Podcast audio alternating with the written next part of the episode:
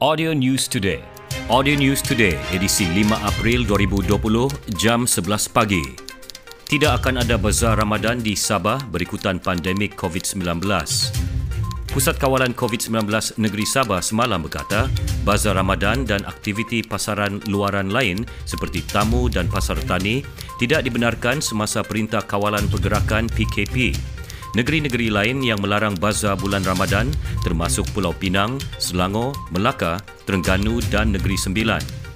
Kerajaan negeri juga mengeluarkan peringatan bahawa semua pasaraya, kedai runcit, restoran dan perkhidmatan penghantaran hanya dibenarkan beroperasi dari pukul 6 pagi hingga 6 petang setiap hari. Pasar Segar akan terus mematuhi jam operasi jam 6 pagi hingga 2 petang. Sementara kedai makanan segera akan beroperasi dari 9 pagi hingga 6 petang. Kerajaan negeri telah melanjutkan waktu operasi untuk stesen minyak dari jam 6 pagi hingga 2 petang sebelum ini ke 6 pagi hingga 6 petang sekarang. Like us on fb.com slash audio news today. Audio News Today.